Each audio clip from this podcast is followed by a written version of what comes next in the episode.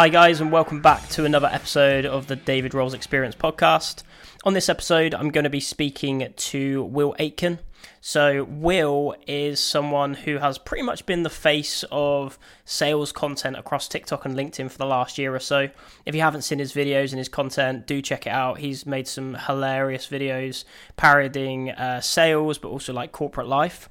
And uh, yeah, he was actually one of the first people I came across on TikTok when I started myself. And uh, yeah, I just got to know Will over the last year or so. He's an absolutely lovely guy. He's got a really interesting story and uh, what he's achieved in the last year or so, uh, creating content and a personal brand on LinkedIn and TikTok has been nothing short of incredible. So, yeah, hope you enjoy the conversation. Hope you uh, managed to extract some information and tips from it. And yeah, here we go. Well, welcome to the podcast thanks so much for coming on. Big fan, as you know. You're actually you're actually one of the first people I came across on TikTok about a year ago um, when I started doing like sales videos, and I was like, "Who's this guy? He's making all these funny videos, and you've got like a million followers." And I, I remember sharing my uh, my fiance. I was just like, "This is who I want to be. This is the goal." Um, and then I remember you followed me back like straight away, and I was just like, "Why is he talking to me? I have like four followers." yeah. Well, yeah sales TikTok is a little micro community, I find. So whenever I see someone there who's making sales content, especially when it's good, I'm always up for a follow. And um, yeah, well, you, you looked up to me and then you got to meet me, right? Um, and you found out I'm just a, a, dude who's sat in my basement making videos about sales and other stuff. So um, yeah, it's, it's just been a real fun journey, though. I, I really, really love the fact that I jumped onto TikTok one day and just started doing what you described there and just took off. Yeah, that's awesome, mate. It's awesome. Well, um, I mean, just to kick us off, then, mate, could you just give us an overview, I suppose, of like your early days? Mm-hmm. Like, you can go back to your childhood if you want, and just bring us up to today, so we can understand your journey and how you got to where you got to. Yeah, mate. I'll kind of I'll light the scene for you then. So up until recently, I've I've been a kind of sales professional. Uh, prior to that, I was actually a recruiter. Um, but I'll start from where it gets relevant. I went backpacking, uh, did did that whole thing where people go find themselves and uh, travel through Southeast Asia. It's a bit of a cliche at this point. I went to Australia. I met my wife, uh, who's Canadian. That's that's where I am now in Canada. Um, but I became a recruiter, and I started recruiting for specifically salespeople. I, I kind of niched down and made myself a kind of sales desk, um, and yeah. more specifically, tech salespeople. And while doing that, I realized these people are making a ton of money. I remember this cool. I was I was chatting to this guy and I said, "Hey man, I've got this." I sent like a really bad email email to him. I said, "Hey, uh, I've got this this sales position, it's a business development manager, uh, very competitive salary." And he pinged me back. He said, "What's the salary?" I said, "The salary is 150, total comp is 300." And he sent me a message saying that's not competitive. I was like, "These people are making so much money." And a young person yeah. like me, I was like, "I want to do." And recruiters can make good money as well, but I kind of saw tech as this kind of ind- this industry that I really wanted to get into short, uh, cut my time in Australia short and moved to Canada so my wife could finish her education here. And I immediately wanted to get into tech, but at the time, remote work wasn't this big thing it is now. But I was, and, and I was living in like a place that is not known as a tech hub. It's like the smallest province in PEI. It's kind of like living in Cornwall, right? You're not, there's not that many huge tech companies down that way, right? Or even let's say just yeah. like uh, Pembrokeshire, Wales, right? It's more like that. It's more of a holiday destination. But I managed to find a company where I was selling to tech companies, and I saw that adjacent enough. Got there, worked there for a couple of years, and then finally found a tech company that was hiring remotely once all that became the, the norm.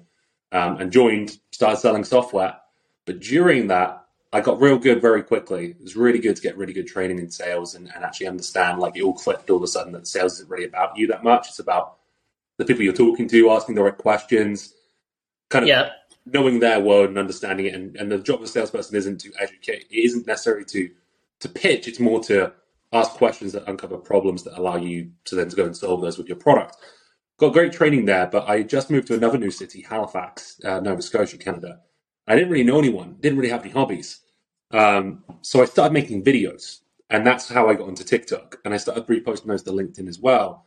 And I found that was actually generating me some interest, some leads that were coming into my pipeline because I was selling to salespeople. Right. So I really doubled down on that, and I just started making videos every single day, and then eventually it just it just hockey sticked, took off. Um, and uh, to cut a long story short, because I'm sure you have some questions, that kind of allowed me to build my own following. It allowed me to get noticed by a company called SalesFeed, who are owned by Vidyard. they brought me on as a full time creator just to make sales content.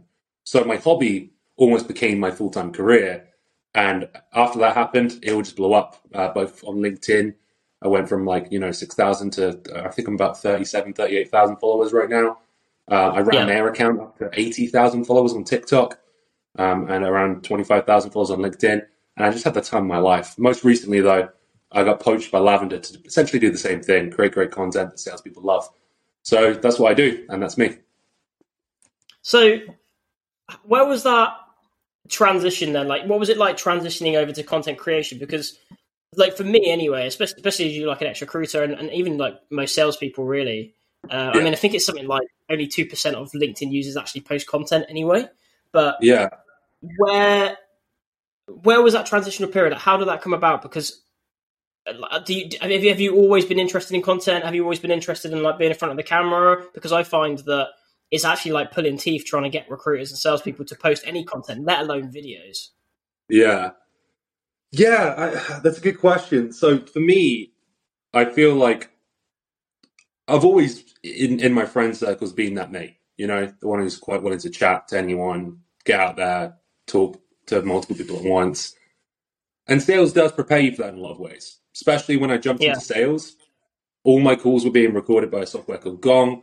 That meant that I was always watching myself back. And that's kind of probably, I would say, the most uncomfortable part of making video content. It's accepting that it's going to be slightly imperfect. It's accepting that listening to yourself is probably the hardest thing anyone can do. Recording yourself, watching a video of yourself is cringy. It doesn't, it's unnatural hearing your own voice, right? Um, yeah. So that prepared me to some extent for that. But ultimately, I think it just, it, it, my first videos weren't good, mate if you go back on my TikTok, I've hidden a few of them because they weren't. I don't believe in the things I was saying then, the advice I was giving, should I say, as much, and they weren't very well done. If you go back to some of my early stuff, I just wasn't very good at it. But that's kind of the whole point. When you do when you start anything, you're not very good at it, right? It's always going to be uncomfortable yeah. to do something new. If it's cold calling or making videos or heck, even just posting on LinkedIn, putting stuff out there, it's not a comfortable process. So by repetition, I slowly got better and better and as I did, the results started getting better, the engagement started getting better, the comments started getting more thankful, and um, and and obviously the follower count jumped up as well.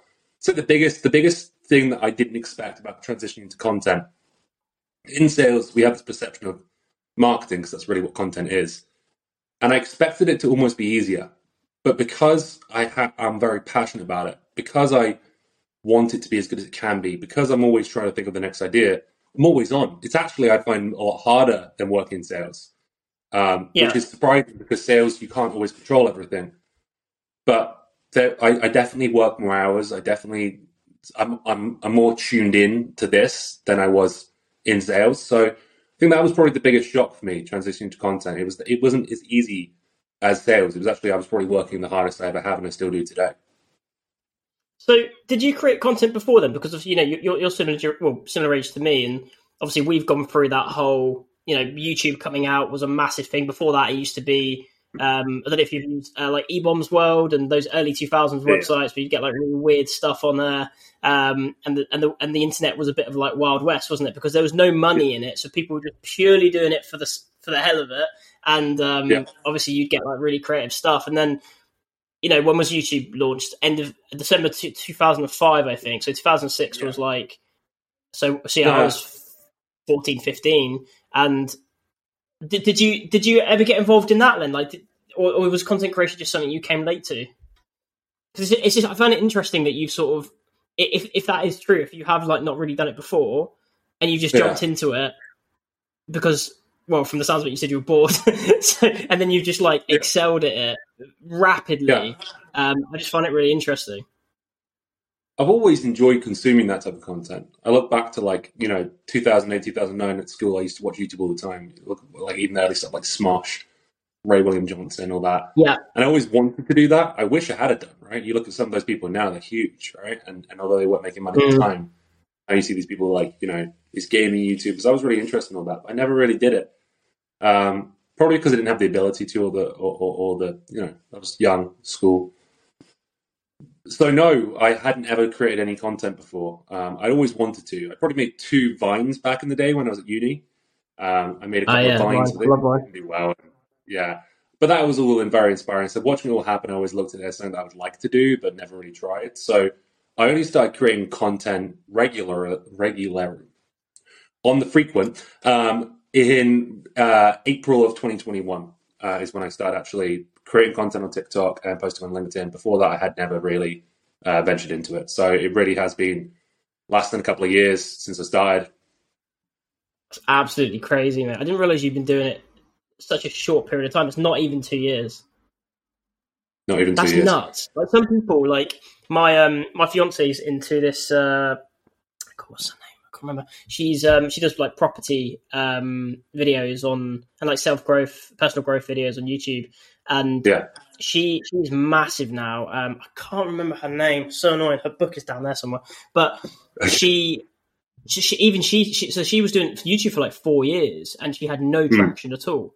And it's really interesting because it seems like people either absolutely blow up like you have, and it all happens very very quickly, or it can take like five six years for people to start getting traction. Yeah. Um, well, I think it depends what you. I think there's there's things that you learn, and it depends how. Sometimes it can really depend on how intentional and what your goals are as well, um, Mm. and and why you're doing it as well. So I never really expected anything back from it as well, and I think that's kind of part of the reason why. But also, there's a lot of there's a lot of competition on YouTube these days. You know, part of my job at SalesFeed for the past year has been was was growing the YouTube channel, and we managed to get to eighty thousand TikTok followers, twenty five thousand LinkedIn followers. Our subscriber count only got to four thousand, and that was probably the heaviest lift work because editing a ten minute video well and writing it and scripting it and, and presenting it takes time, it takes effort, it takes the right equipment, and um, that's not an easy thing to do. So I think like choosing choosing where you go as well. So TikTok was obviously the new thing in 2021.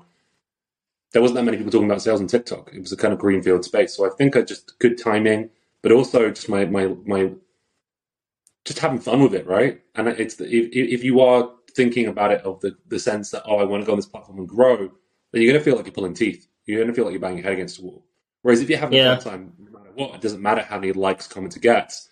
One, the content will be better because you're not trying to force anything. But two, you're gonna you're not gonna get burned out or upset that things don't perform because you had fun making the video. You maybe only got seen by ten people, but maybe one of those people thought it, it changed their life, and they now they know, they know how now know how to cold cool or, or stuff like that. And seeing those comments, it does spur you on a little bit. But as long as you don't make it the reason you're doing it, I think things have come a lot easier. Um, but also just looking for those opportunities, right? So TikTok was it, still is great organic reach on there. Um, so so knowing what you're doing, but then I also took those TikToks and I put them on LinkedIn. No one was doing that, and I think just having the not even the initiative, but the not even the bravery, but just like just doing things that other people aren't doing is a very quick way to get noticed. Um, and that's what I think. I think there was this kind of like convergence of the right platform, the right time, no one else doing it with the right types of content, and that allowed me to get a bit of an accelerator on my start. Yeah. But just to be yeah. clear, first, first three months on my TikTok, I didn't get a single view that had over 500 views. I posted every single day. Uh, yeah, sorry. Yeah, I mean, it's the the next question, right? Um, I, I, I, but that's the point. I wasn't doing it for the views. When I started getting the views, oh boy, it felt good. But uh, that's not the, that's not why I was there.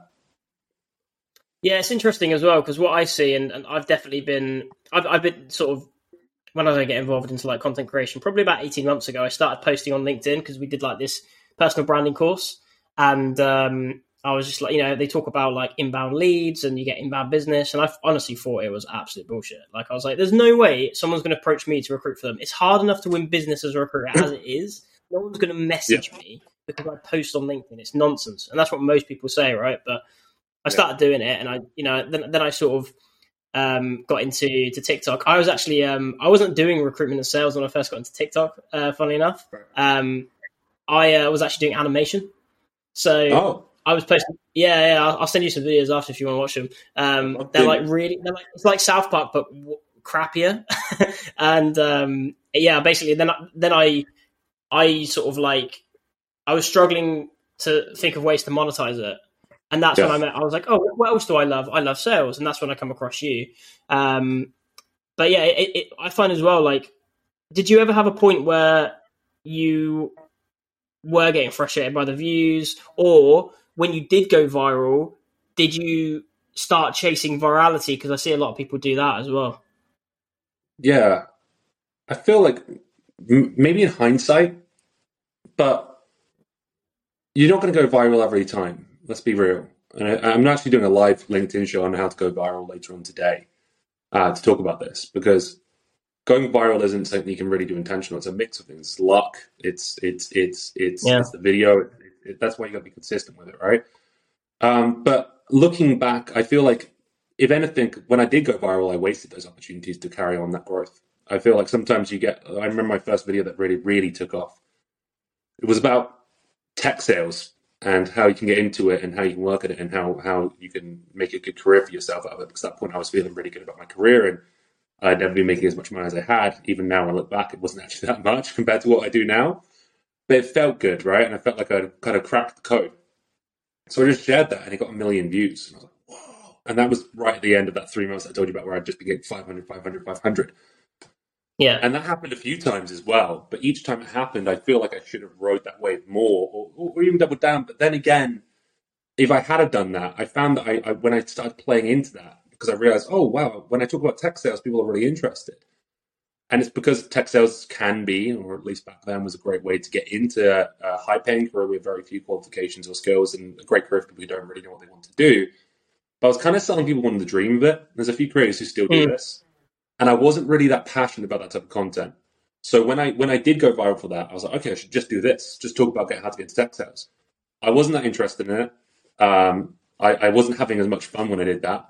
Um, and, and I felt like it was a bit cheap because then you're just selling people dreams. So I, I went, I, I kind of had to find myself again and figure out what I did want to talk about, which sometimes just was whatever, I, whatever happened that day, whatever I learned that day. Yeah. Um, so I almost fell into that trap, I'd say, but I'm glad I didn't just chase that and keep doing that because it just wasn't what I wanted to do. Um, and and and even now, I look at other creators who are still doing that, and you can see it's it's dropping off, and they're not having the it's not having fun, and they're obviously very they're kind of just trying to to ride that high that they probably once had. Um, so yeah. to answer your question in a long way, yeah, I did try and chase that that virality once I found something hit. I tried to double down on it, but ultimately I wasn't interested in it because it, I didn't make that video. I made that video as a one off. I didn't want to make it my entire brand, um, so mm. I, I, didn't in the end. Yeah, I think you're smart of that. I see so many people and like very successful people as well. Um, they get they sort of trap themselves, I think, because they get sucked in by the virality and it's like make content that I'm passionate about that I really do believe in, which getting a thousand views, two thousand views, occasionally get one that blows up, or make like viral trending sound stuff. Yeah. And then you sort of get sucked into the whole serotonin, dopamine hit of social media, yeah. and then people get trapped. And then I, I find that's when people sort of burn out a little bit because they're sort of selling their soul in a way. I suppose it's not not dissimilar to like a music artist just making hit singles to hit the top of the charts, right?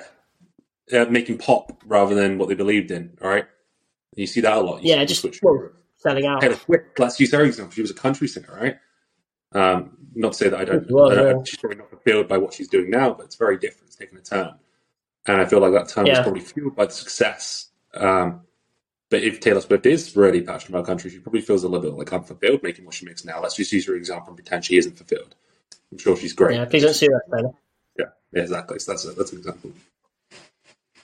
Yeah, it's um, it's an interesting world, and I also see like it's almost like a cliche, isn't it? Like when people say you get into YouTube, you get to TikTok, it's do stuff that you're interested in, genuinely interested in, and don't chase the views, don't chase the money. Don't, you can't go into content creation looking to make money because if you do that, then you probably won't make money and you'll do all the things that you shouldn't do.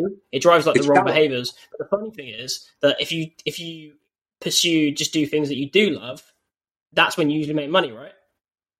Where you make money, it's where you have fun, it's where you live a fulfilled life where you're not getting burned out, right? Um, yeah. I've seen a few YouTubers who are following over the years who have kind of had to find that out. Um, there's a guy called, uh, he used to be called Draw with Jazza. He's just called Jazza now. Makes art videos. But he was making these really clickbaity videos, and he was like, "I'm not, I'm not, I'm not doing this for the same reason. I'm doing it because I'm it's fulfilling my passion for art. I'm doing it to try and get views now." And he he was mm. he realized that because the audience was so it was so shallow, they didn't they they were just clicking on it because it looked interesting, but they weren't sticking around. You know, um, yeah. And people see through that eventually as well, and they don't they don't you don't build a community by doing that. You build clickbait and meaningless vanity metrics. But when you really can can help people whether that be entertaining them or teaching them stuff, that's where it feels good. And especially if you're doing it about something that you love and are passionate about. Yeah, there's some there's some people on LinkedIn as well. Like the the more I sort of get involved in this content creation, personal branding world, and you know, I'm very early stages with it, but it's it's interesting because people always talk about communities, and there's there's a few people on LinkedIn who who I know you follow as well. They don't necessarily have the follow account, but their engagement is fantastic because mm. people they, they actually spend time to reply to people. They spend time to build this community, and yeah. they might have like five thousand followers, but they're actually they're getting hundreds of likes on on their on their LinkedIn, and you know a lot of it it is all very authentic. They're actually engaging with the conversations. Yeah, and those are real connections as well. Those people come come come back them up and talk talk with them and and and align with them as well. And that's really especially on LinkedIn. It's harder to do on platforms like TikTok because most people are just called. It's a bit anonymous, uh, but you can create these communities. Like you and I now know each other through our content, right?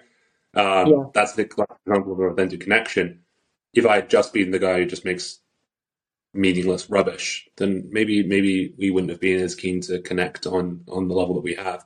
On LinkedIn, I, I see this thing where people kind of placate. They start serving the algorithm rather than serving their audience.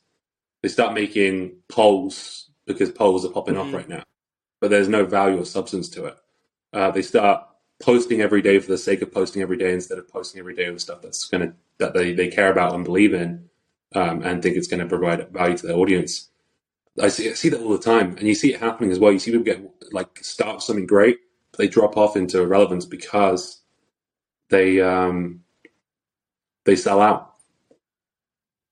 Yeah, I think I think that's the key phrase. I mean, I think people are quite good at like smelling bullshit, basically. Like mm-hmm. when people are posting I know a few people who were doing that, and they were doing like I posted for 247 days in a row. But some of the posts were just it, not even cringe. It was just like you've just put that out for the sake of putting that out. Like it's just, yeah. you know like how how much do you like work from home? So oh my god, like how many times do we need to be asked this?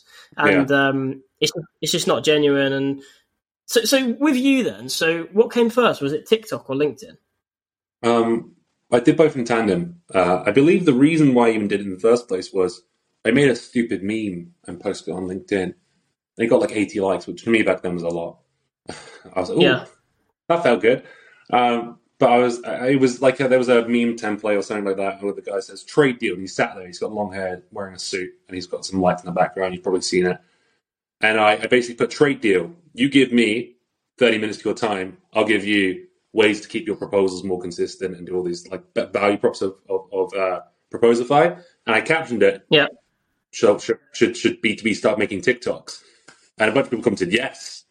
So then I went ahead and I made like this skit of me pretending to be a sales rep asking for a sale, and how how when you ask for your first sale, it's quite a nervous moment. Um, it's like you you ask for you're like, are we ready to move forward? And then it feels like the world yeah. stops and, and I tried to capture that with all the people who were involved in the moment, like the decision maker going. And then I, I, I put it on TikTok and it got like 20 likes. And I put it on LinkedIn and it got 200 likes. And then I, everything I did from there, every TikTok I made, or not everyone, but the ones that I felt were good, I just reposted them to LinkedIn. The engagement was much better on LinkedIn to start with, for sure.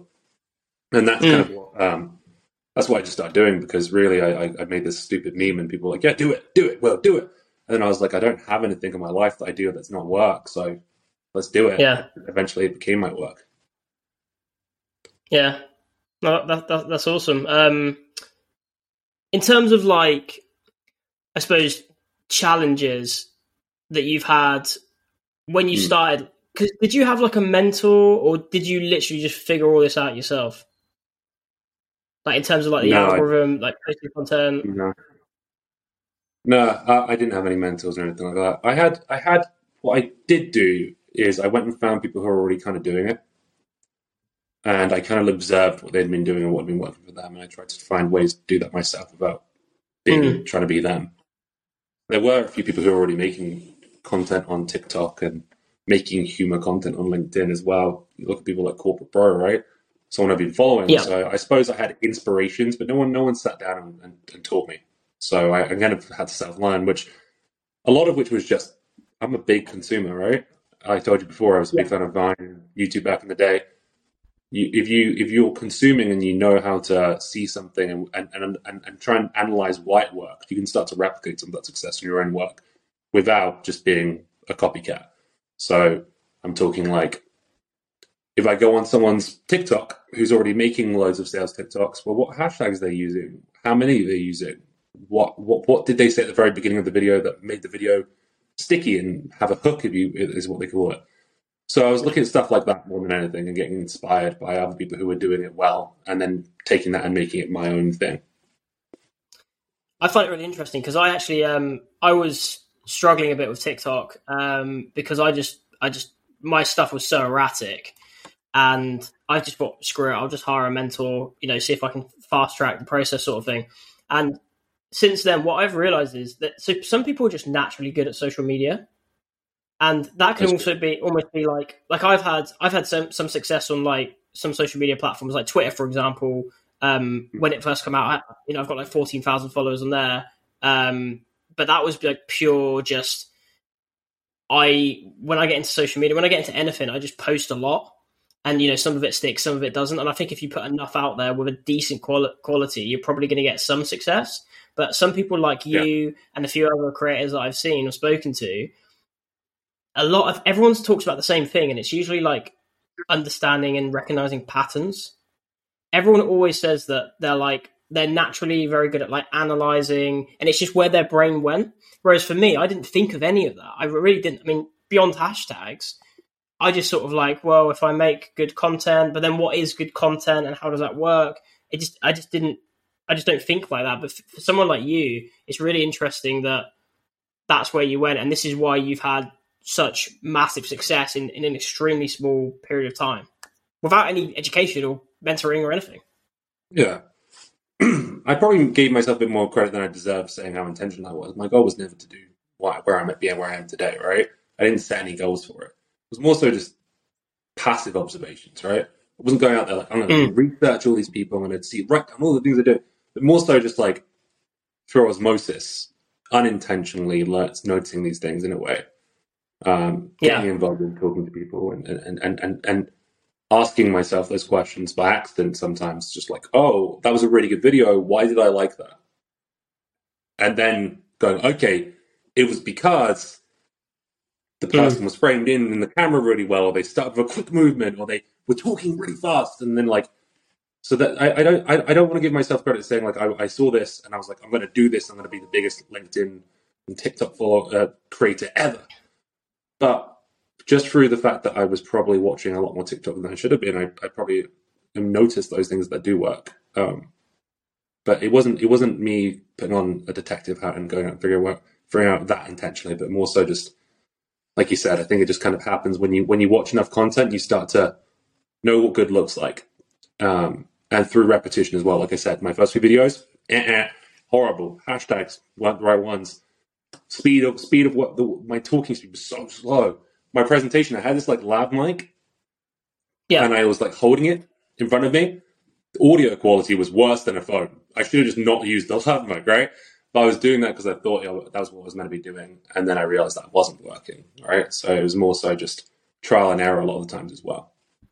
Yeah, no, I think I think probably what happened is you're just naturally good at it, and whether or not you consciously recognized it or didn't, like you you did implement those things right, and you did you had you, you were so you were self aware enough, I think, based on what you're saying that you could then go back to your videos and see what worked and what doesn't doesn't. I, I, I think some people don't do that. I mean, I certainly didn't. I just wasn't it just, it doesn't even come into my brain, and I think it's just some people the way they think and they're you know it, it's the same way as you get like artists. Like some people are just natural artists, aren't they? Just yeah. they think outside the box, and um, they're like like my um my cousin is uh is a painter and also a writer. So yeah. I have a conversation with her, and our viewpoints of the world and our perspectives of the world are so drastically different.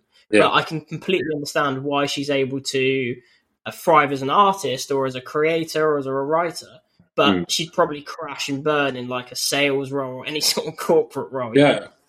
yeah.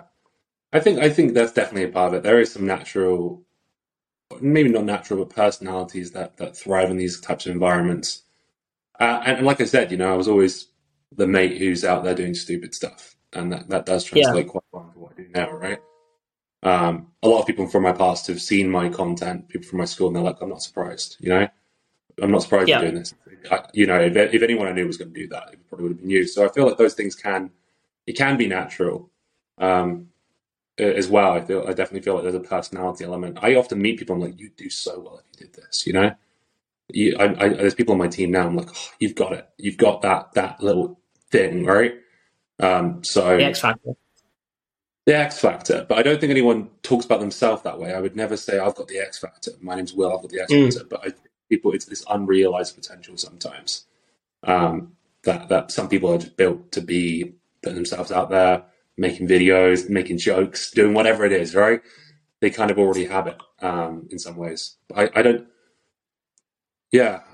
Other than what people have told me, I, I never thought of it myself that way. Right? So sometimes it's a case of that self awareness being handed to you as well. Like my boss, when I started making Yeah. videos, he was super encouraging of it. Not only because it was generating us pipeline at the company that I was working for, because believe it or not, creating sales content when you're selling to salespeople starts getting you noticed by both people who have never heard of you and people who are talking to you, mm. and then they start liking it and stuff. Right? I saw this thing with it's this whole social selling thing, which I think is a bit of a buzzword and doesn't mean much. And I think when people try it, they mostly fail at it. But I realized it was actually impacting my work in good ways. Like I was making these silly videos and funny videos and advice videos. And then I'd jump on a call with a customer. And the next day, let me just sorry, mute my Slack notifications because that's going to get annoying because I've just been added to a group chat. Yeah, sorry. Um, um, I, uh, you, you, um, where was it going? That's sorry, those Slack notifications always kill me. You, I was, I was, I was selling to salespeople, but I was talking to someone on the first call. Often when you meet someone and you're a salesperson, you get this really cold intro. You, you have to kind of, you're coming up against a brick wall. They don't want to be sold. They don't want to be, be, they don't want to build a relationship with a seller, believe it or not. Most of the time, they just want to see the product. But I'd have an intro call with someone, book a demo for the, you know, two days time or a week later. And then the next time I spoke to them, they're like, well, I saw your video on LinkedIn. And all of a sudden there was something a little bit different there. There was like a little magic. And I was like, oh, hang on, this person likes me more than they did last time because they saw those stupid videos I put online or they saw that thing that I Yeah. gave it or they sent their team a video about how to do a cold call and it gave them value. And um, the analogy I've used in the past of this is I used to work in, before I went and did the whole backpacking thing that I told you earlier, uh, when I finished university, I went and did a ski season in France. I went for one of those um, kind of um, uh, holiday package chains, and um, I managed the bar in the hotel. And every week you'd get these new guests come in um, because obviously each week you'd get a new set of guests. And I managed the hotel bar. I had a target on that bar as well. And uh, what I realized was trying to meet all 80 guests one on one and build relationships with them was a real challenge. However, Yeah. if I did a pub quiz on the first night and cracked some jokes in there as well and made some people laugh, I could almost build a relationship with all 80 people in the room all at once. And then from the first day, they want to come into the bar and go, hey, Will, how you doing, man? And that was exactly what kind of happened in, in sales as well. Um, so again, I didn't think of it like that at the time, but now I, I kind of look back and see, oh, it's very similar to getting up there on, on stage with the with the guests at the hotel and, and getting them all laughing and liking. It's much easier to do it that way than it is to talk to people one on one and build those relationships. Same thing happened in my sales pipeline. And by the end of the, that company, I had people clicking on the website, requesting a demo, and in the note form, they'd be like, "We want Will as our rep," and that was like, oh my gosh, you know, that obviously is a massive ego booster. Um, so yeah, yeah, that I don't know, I don't know where I, exactly where I was going with that, but that's that's why why I kept doing it as well. Because when you start to see results from it, and you're having fun with it, and you're passionate with from it, Yeah. um, that's really when you start to go, okay, I've got something here. Yeah, I was going to ask you because one of the one video I did see was when you were speaking to someone and you were like, "Oh, it's uh, Will Aitken from SalesFeed," and he went, "Will, Will Aitken. Oh, you're the LinkedIn guy, right?" And uh, like, how often does that or did that happen or does it happen? That cold calling session, that I didn't include all of them because it was just stroking my ego by the third one. Um, but it happened three times. I made 150 calls a day, and I think three people recognized my name out of the 15 people who picked up. Um, but that that happens actually quite. When it does happen, it makes me feel very. Gives me that little warm fuzzy feeling like I'm some kind of celebrity. I won't lie. Um, You sort of are, though. Will to be in, honest. in, in a micro, I, I would call it a micro influencer. Anyone who's not working sales, but you- when I hear stuff like I was in I was in Denver, Colorado, with a mate of mine, Nick Capozzi, and we were just walking down the street, and this guy was like, "Whoa, whoa, whoa! Are you that sales TikTok guy?" And I'll tell you, my I was on cloud nine all day in a city I'd never been to. Someone just pulled me aside and recognized me, like your cold call is rock. I've been using your stuff. I just started in sales. It works like this, this, and this. oh my gosh, like you don't realize when you're doing it, and it's just it's just numbers and mm. comments and engagement that these are real people. It's crazy. And then I've had it happen here. I've been at the lake with my family here in in, in Halifax, and people be like, "Are you Will Aitken?" And I'm like, oh. and then my dad's like his mates. He went to, buy with a couple of his mates. Some one of them went to Australia. A couple of them live in other places as well. They're like, "We we see your, your, your son's content all the time on LinkedIn. It's great. He's like you, but better." And like that's, my dad's like, I'm, I'm real proud of you, Will. And like my dad was always a big inspiration for me. He's a very funny, kind of out, outgoing guy as well. But hearing that stuff, it just does it does make me feel. Um, it does make you realize and think more about what you're actually doing and how many people you're actually reaching in this all. But uh, mostly, it gives me a bit of an ego boost. Not that I need one. That, I was going to say then. So as this grows, because you know, I can certainly see you. I, th- I think if you look back in like two years' time, yeah, you'll probably look at right now as like being quite small because I, I would imagine that you're going to con- constantly grow and who knows what what's going to happen, right? Do you reckon you're like like for example, if if you reach like proper celebrity level for whatever reason, maybe I don't know, maybe you become a public speaker or something. You're like the next Tony Robbins, you're the next whatever, uh, next mm. Jordan Belfort, maybe I don't know, but maybe don't go to jail. Maybe, and, not, maybe um, him, but yeah, yeah. Jordan Belfort, Jason. um, um, yeah, I, I was just gonna say, like, how do you think you'd you'd manage that if it if it got ridiculous? Do you reckon you'd you'd love it, or do you reckon you, that would get a bit too much? I think there's there's a couple of challenges I see coming before that happens, and that I'm not looking forward to them um, as well. Um, I think you know that DJ Khaled meme where he's like suffering from success. You know, have you seen that one? whereas DJ Khaled needs to. That that that that that is something I, I think about. So so yeah, I, I do intend to be big. I'm doing actually. I've now started a public speaking. Um, kind of, it's starting to happen now. Even I'm doing a keynote next week for 1,500 people for a massive sales team here in Canada. I'm flying in for that, and one people pay for that kind of stuff as well, which is crazy. Um, I've done a few others, but they've never been that scale. So I see it going that way, and I do want to be in a few years the one of the big names that you think of when you think of sales. Um, but on the way there, I do see some challenges, and um, I've seen a few of them already. One, there is even though I love what I do, I love it almost too much. So you can almost sometimes become too much over-index in doing what you love.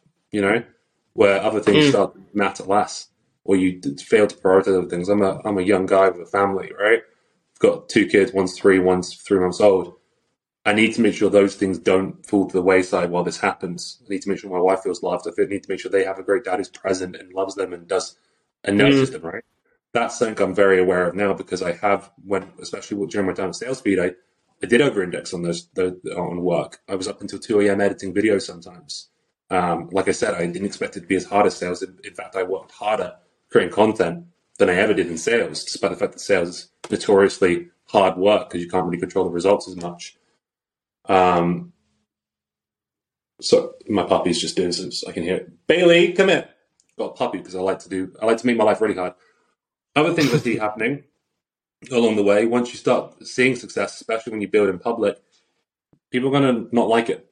And I've had conflict, and I've had people call me out, and I've had people um, disagree with me, and that's going to happen more and more the larger you get. Um, I think I need to I need to understand how to manage that better sometimes because um, that that that that that that and and and uh, not that I haven't had a lot of hate comments on especially places like TikTok. I'm sure you've seen it, mate.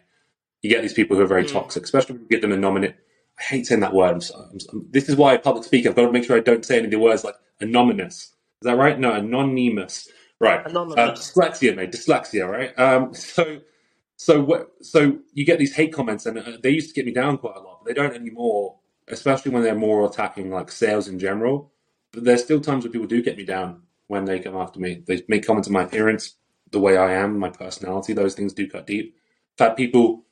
I've had my son in some content once, and someone said they wanted to punch him. He's a three-year-old. Like, What's that about? And that that kind of stuff that can really get me down. But there's more other stuff. People will actually come come for you Uh, recently, I've been kind of having this unspoken conflict with another creator, and I tried to make things right and it made things worse.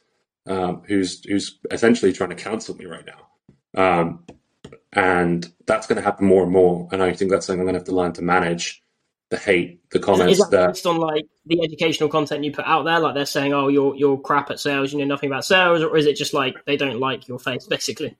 We we were friends, and they, that something happened, and um, the way I handled it, um, I didn't support them as well as I didn't think I could have done. Uh, mm. Maybe maybe to tell the story is interesting. Um, these days, diversity in all aspects is super important, and we're going to go on a bit of a tangent here. It's a tough topic, and and everything is is so crucial and something you have to consider on every turn. And my content, I've always tried to make sure is very inclusive. I've tried to do a good job of lifting other people up who, who weren't born with the fucking full house of being a white straight bloke who went to private school, right? Like I had a very, I'm not like one of those people sit there on stage go, I suffered. I, I, I was living on the streets and I, I built myself. No, I was very lucky. I've always had comfort and, and, and been helped a lot by the people who, who, who are around me. Um, but sometimes people make these lists online um, of like people you should follow. And sometimes those lists are full of white dudes and no one else uh, especially in sales, right? Because sales has been mm. such a and uh, someone tagged me in one of those lists. I said, "Hey, thanks for the tag." I don't really look at them anymore because most people who tag me in those lists of ten people to follow are just looking for to ride on my brand a little bit, and it happens once a week. And I'm just like, "Oh, thanks for tagging me." Anyway, they they come to back and said, "But do you add anyone?" And I clicked on the list. and I was like, "Oh, this is really not a very diverse or inclusive list." So I commented and said, "Hey, I would add these people." I didn't say your list is is not very diverse. I just said I'd have these people. But someone else got tagged in that list, someone who's quite a big DEI advocate. And they saw my comment saying thank you. And they're like, why didn't you read the list before you said thank you? And I said, I, I just get tagged in too many of these. And they're like, hire a PA. I'm like, I'm not that successful yet. I can't afford a PA. Uh, and and put, like, I'm going to hire a PA and like check every list I get tagged in. But those are things I need to become more aware of, right? And ultimately, mm. what I did was tag people who I believe were better to follow. And I sent the person who made the list a, D- a DM saying, hey, just so you know, this isn't really a good look. Some people might be offended. I'd recommend just reaching out to people, make sure that they're happy to be on the list, make sure it's reordered because they added more people to the list who weren't white straight dudes, and they like put them at the bottom. And I was like, no, no, no, you got to make, you got to like mix them up now. You can't just have because it was it was numbered as well. So it was like one, two, three. So it looked like they were ranking everyone. So I said, look, this is how that can come right. across. How that can make people feel. And I DM'd them, but this other person wanted me to make a public post calling them out, and I didn't want to do that uh, because I'm a I'm a I'm a big believer in in in making people better. And I could see myself in that person who made that list before I took the time to ask these questions and, and, and educate myself. And I know, and I reached out to the guy and I told him what he'd done wrong. And I said, this is what you should do and change it. And I gave him some recommendations. But I didn't want to write a post about him and say this person doesn't deserve a voice. Uh, I just wanted to be better because it wasn't malicious, if you know what I mean. They were just being stupid and thoughtless. But the person who asked yeah. me to do a cancel them has now decided that my unwillingness to do so means that I don't support other folks. So we've been kind of, and then we we kind of had something on the calendar to mend it, but in the end, it didn't happen. Um, and ultimately, I should have reached out after the fact and said, "Hey, sorry, I don't want you to feel unsupported. It's just this is my approach of how I want to cope, deal with those things. Mm. You, you, I believe in supporting the things you believe in, but the way I, I prefer to do things is this way. But I didn't do that, and therefore it left a lot of things unsaid. And then they've kind of obviously got more and more. They've let it sit and fester, and now they now they don't want to see me be successful, and that will happen again. Um, hopefully, not for the same reasons, because I tried to learn from that and how I could have done better. But I know that that is going to be something that is going to increase the larger this gets, the larger, I, more present I become, the more I say online. Yeah, it's the nature of the internet, right? As well, like people will people will start digging into people's personal lives. They'll look at something you you did eight years ago on Facebook when you were like twelve or something. Yeah. Like it's just in the nature of the beast, and it's also like, and, have you had um, like friends from back home and stuff like kick off or whatever, or maybe like they they because you know people generally not even like when you become like a social media star or whatever, but people generally like get jealous and then you know who you think were your friends are not your friends, that sort of thing. Yeah, I've had people write. Uh, not, not not particularly. Most people who have come from my past have been very supportive and be like, "Hey, man, you've done a really good job. See you everywhere these days." I, I've, I haven't I haven't had that much of a problematic past, but there's been growth in there, right? When we were 12 years old and on YouTube, people used to say horrible stuff because um, mm. they didn't know any better and they were stupid and young and didn't ask the questions and speak to people and realize what they were doing. Um, like the YouTube comments back in the day. Remember, everyone used to call each other. Remember the comments? I don't. Oh, mate, yeah, like, horrible. You, they, they, calling someone, you would call your buddy gay as like a, an offense, uh, like a, a way to like make fun of them, right? And you learn. You have to get better, but that's why I think it's, it's a it's a process, not an overnight thing. You're not born good. You're not born knowing these mm. things. So I think it's a, a thing that people should be aware of and probably seek out their own education on, um, so that they don't find themselves doing those things. But yeah, I think I don't haven't had anyone from my past. I've had people from previous sales teams that I've been on be like, this guy doesn't know what he's talking about. He wasn't even good at sales when I worked with him. Again, it's growth. Like I didn't get good at sales until I started working at software companies because I didn't get any good training until I worked at software companies. So I've had people on sales yeah. teams I used to work and be like, "What doesn't know what he's talking about?" Um, when I worked with him, he wasn't even the top performer. Yeah, I got good. I got better. I spoke to the right people. I got good training. I I educated myself, and I think that's the same same idea there as well. I think sales is a bit of a weird one when it comes to that sort of stuff because there isn't like it's not like being an athlete. You know, you, you can't be like the quick. It's not like ranking the, the quickest sprinters in the world. It's not black yeah. and white. And I always say, like, even recruitment, it's I don't even judge someone's ability as a recruiter on their billings because there's so many different like context is so key, and there's so many different yeah. variables within sales. Um, it could be to do the environment, you know, the market you work in. It's not as black and white as oh you you made more money than me you made more revenue than me therefore you're better at sales whatever that means. Yeah. And i do find that in sales it doesn't matter how good you are you could you could have written a book you could be a multi-million pound trainer. People will always come at you and say you don't know what you're talking about or and, will that email introduction you shared was rubbish. Yeah. And it's subjective as well because and, and the way i think about that as well is like because i get that right people tell me i'm wrong I'm like, mm. the thing is, sales is is is it's so complex as a topic because not the way that if you and I did everything the same, we did the exact same techniques, asked the exact same questions of our customers, we'd still have different results because it's such a human yeah. thing. And there's more than one way to be good at sales. There's people who are totally introverted and have a totally different style. And there's people who come in really out the great aggressive and challenger style. Uh, no, I wouldn't lump in challenger with aggressive, let's say, but they might be really good at challenging and being very frank with their customers. Yeah. Um, and they both might be really good performers, but there's there's more than one road to success. So that's how I look at it. And when people comment I'm wrong, I'm like, yeah, look, this is just what's worked for me, all right, and it may not even work for you. Um, but you know, assume some nuance in what I'm saying here. That's what I'll ask. Um, but yeah, you do get that, and um, and people are always going to disagree with you. Even you could you could say water's wet, and someone online would say you're wrong. It's dry. Yeah, that's how it's going to be. And uh, yeah. so I try not to let any of that stuff get to me too much because, and I, it did for a while. I used to argue with people. I used to chirp them a little bit. Chirp in Canada basically means uh, make fun of. Um, uh, but then I realized there's actually some conversations you can have, and some people who used to be my biggest haters are actually now my biggest friends, right? And sometimes if you if you give the person who's coming at you grace, they return they respond yeah. in kind as well. Yeah, absolutely. It's um, it, it's it's so interesting. That's why sales fascinates me because I always say like you can speak to two genuine experts in sales, yeah, and they will give you different answers and they will disagree with you. Like you know, so many salespeople, uh, so the sales books I've read over the years have always said, you know, for example, you want to get your customer saying yes as soon as possible, as quick as possible. And then I read yeah. Never Split the Difference with Chris Voss. Uh, and I know obviously you're a, you're a fan of this. I think you're the one who actually recommended it to me on TikTok um, like yeah, a year ago. But he uh, he he he says lead with no, you know, and then it's just like okay, cool. Which one is it? Yes or no? And it it, it can be both. It can be yeah. both. Like there isn't and the, there isn't one way to sell. Yeah, and it depends on the environment as well, right? Like, what are you selling? Who are you selling to? How big's the deal size? Like, there's so many nuances that you can't factor into what you say as well. But again, I just think about my first time working recruitment. There was like a, it was like one of those graduate programs where you hire someone with no experience and try and hire based on aptitude rather than aptitude. And I stuck two people who both got let go very quickly because they, the person just didn't see the potential in them, the, the, the, managing director of the agency. One of those two people became the highest biller at just an agency, a competitive agency. And it can totally be based on the environment, based on who you're recruiting. He's still there. He's been there for five years. You know he's good when you recruit lasts that long, right?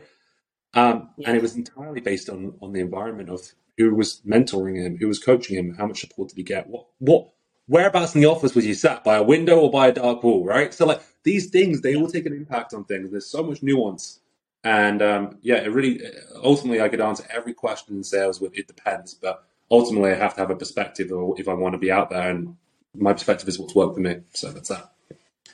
Yeah, no, I totally agree. I um I always relate back to a job I had because I was terrible at sales and then I got it was actually when I got into recruitment that I got better at sales. Weirdly, even though it's not as business developing yeah. as say like a field sales exec role, because I was selling. Um, yeah, I, I, was selling bins. Actually, it was my first. I was so excited about the job. It's so funny now, but yeah. I was selling. Um, I was working for a company. Um, I probably shouldn't say the name just in case, but they are one of the, like the leading waste management companies in the southeast. Um, right. Have been to Thorpe Park, the theme park in? Yeah, yeah, of course. Yeah, so they do all the waste management for them, um, and uh, so they're quite a big name.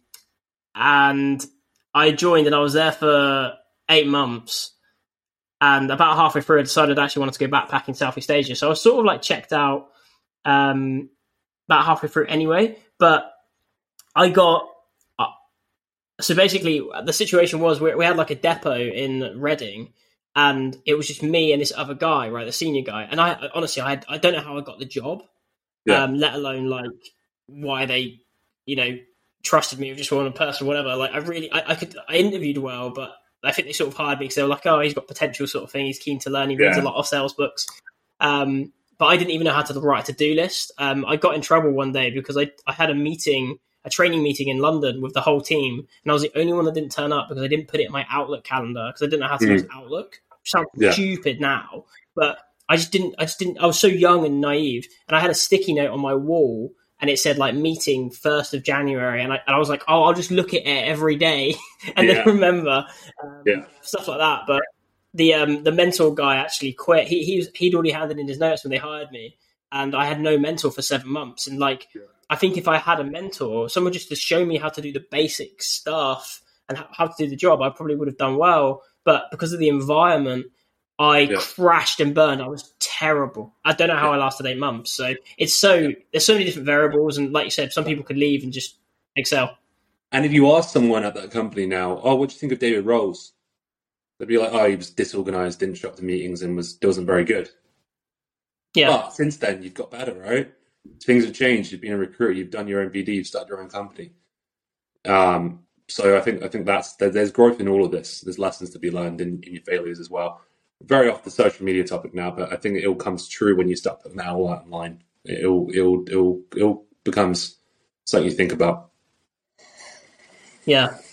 Um, look, mate, I just want to end the episode. Nothing to do with content or anything. You're obviously a big Star Wars fan. Mm-hmm. So What's your favorite Star Wars movie? Oh, the second time I've been asked on a podcast, and last time the guy didn't even know the movie. Rogue One. Uh, I actually, I, I, think it's that perfect mix of the old nostalgia and truth to the yeah. uh, source material, if we want to call it that. But it also links into the story of it, and is a movie. It stands well on its own as well. Yeah, it's um I love, yeah, Rogue One. I loved. I think it was like I think we. It was definitely a nice surprise. Sorry. I think my dad called me there in my car, but yeah, Rogue One, a Star Wars story. I think it's called. I think that one. Yeah, I wasn't expecting much, and I went in, and it was blown away, and I've watched it. You know.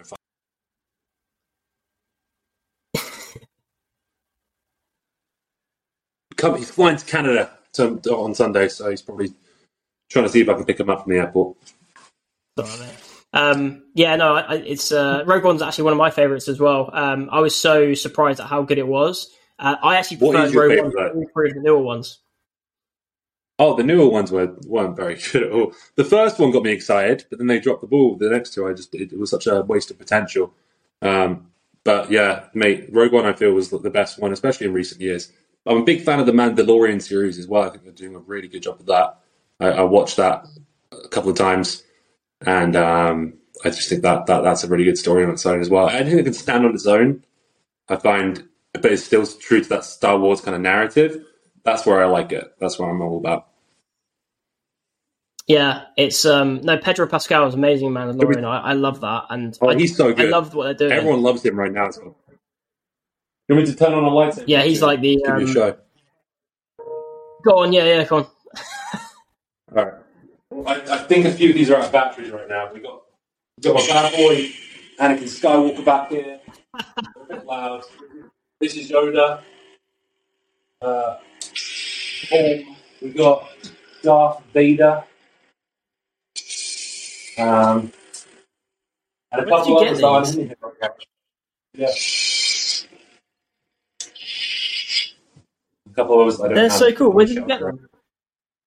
Uh, those are all those are all like uh, made by Hasbro, but I have one which is out of battery. Otherwise, I'd show you it. It's uh, called a uh, uh, NeoPixel, and it's like ten times brighter than all those. It changes color, um, but it's not charged right now, so I couldn't even show you that. But yeah, those are all like uh, about 150 pound each. So they're actually. I just wanted to collect something. I like Star Wars. I especially like the lightsabers in Star Wars. And uh, once I bought one, I got hooked, and then I started doing well at sales and didn't know what to do with all the money, so I started buying these. Would you buy? Um, do you reckon they'll ever make a real one? I'm pretty sure I saw something online that someone did make something that would that simulated one. Cuts. I think so. Yeah. The- I- yeah, the one I've got over there is probably as close to real as you can get without cutting through stuff. Um, Yeah. But as that battery, as I can't show you. Um, yeah, man, I'll probably end up getting the most expensive lightsaber that money can buy, which is that one right now. But they, they, I saw someone made like a plasma cutting jet and actually cuts through metal, but it doesn't. It's on like a YouTube channel. You should check it out. It's cool. Cool. At Disney now, they have like a show where they uh, the lightsaber actually appears from nothing, but it's made Right. of paper, so it's really fragile. So you can't get it on anything or anything like that. But yeah, I will. Uh, I will. My new- my new passion is is actually kind of a bit nerdy, but um, Star Wars Lego. Um, Okay. I've just been. It's a. It, I found it's a very therapeutic thing to do that's not making content, and my wife and I can do it together, and it's just been a real nice thing to be able to sit down and drink a glass of wine with her and make a Tie Fighter or something like that. So I'm going to probably start stacking these shelves with Lego projects soon.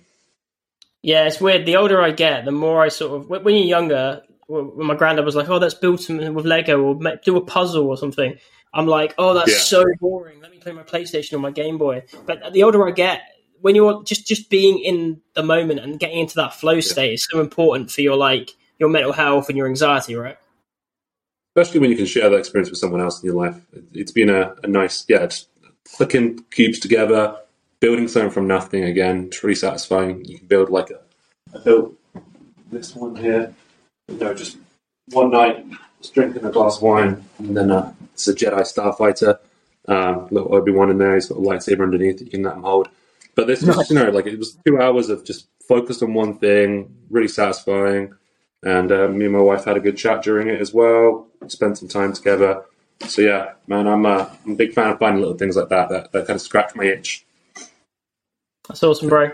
Well, look, thanks so much for coming on, Will. It's been an absolute pleasure, and um, definitely come back on. We should just do a Star Wars focused one. Where we can just talk about all the movies. Oh mate, one, I'll get all the lightsabers charged up. We'll go through everything I own. I've got helmets, got all kinds of stuff over here. But um, always a pleasure, mate. And uh, yeah, yeah, that's that. Thank you. Thanks, mate. Cheers for that.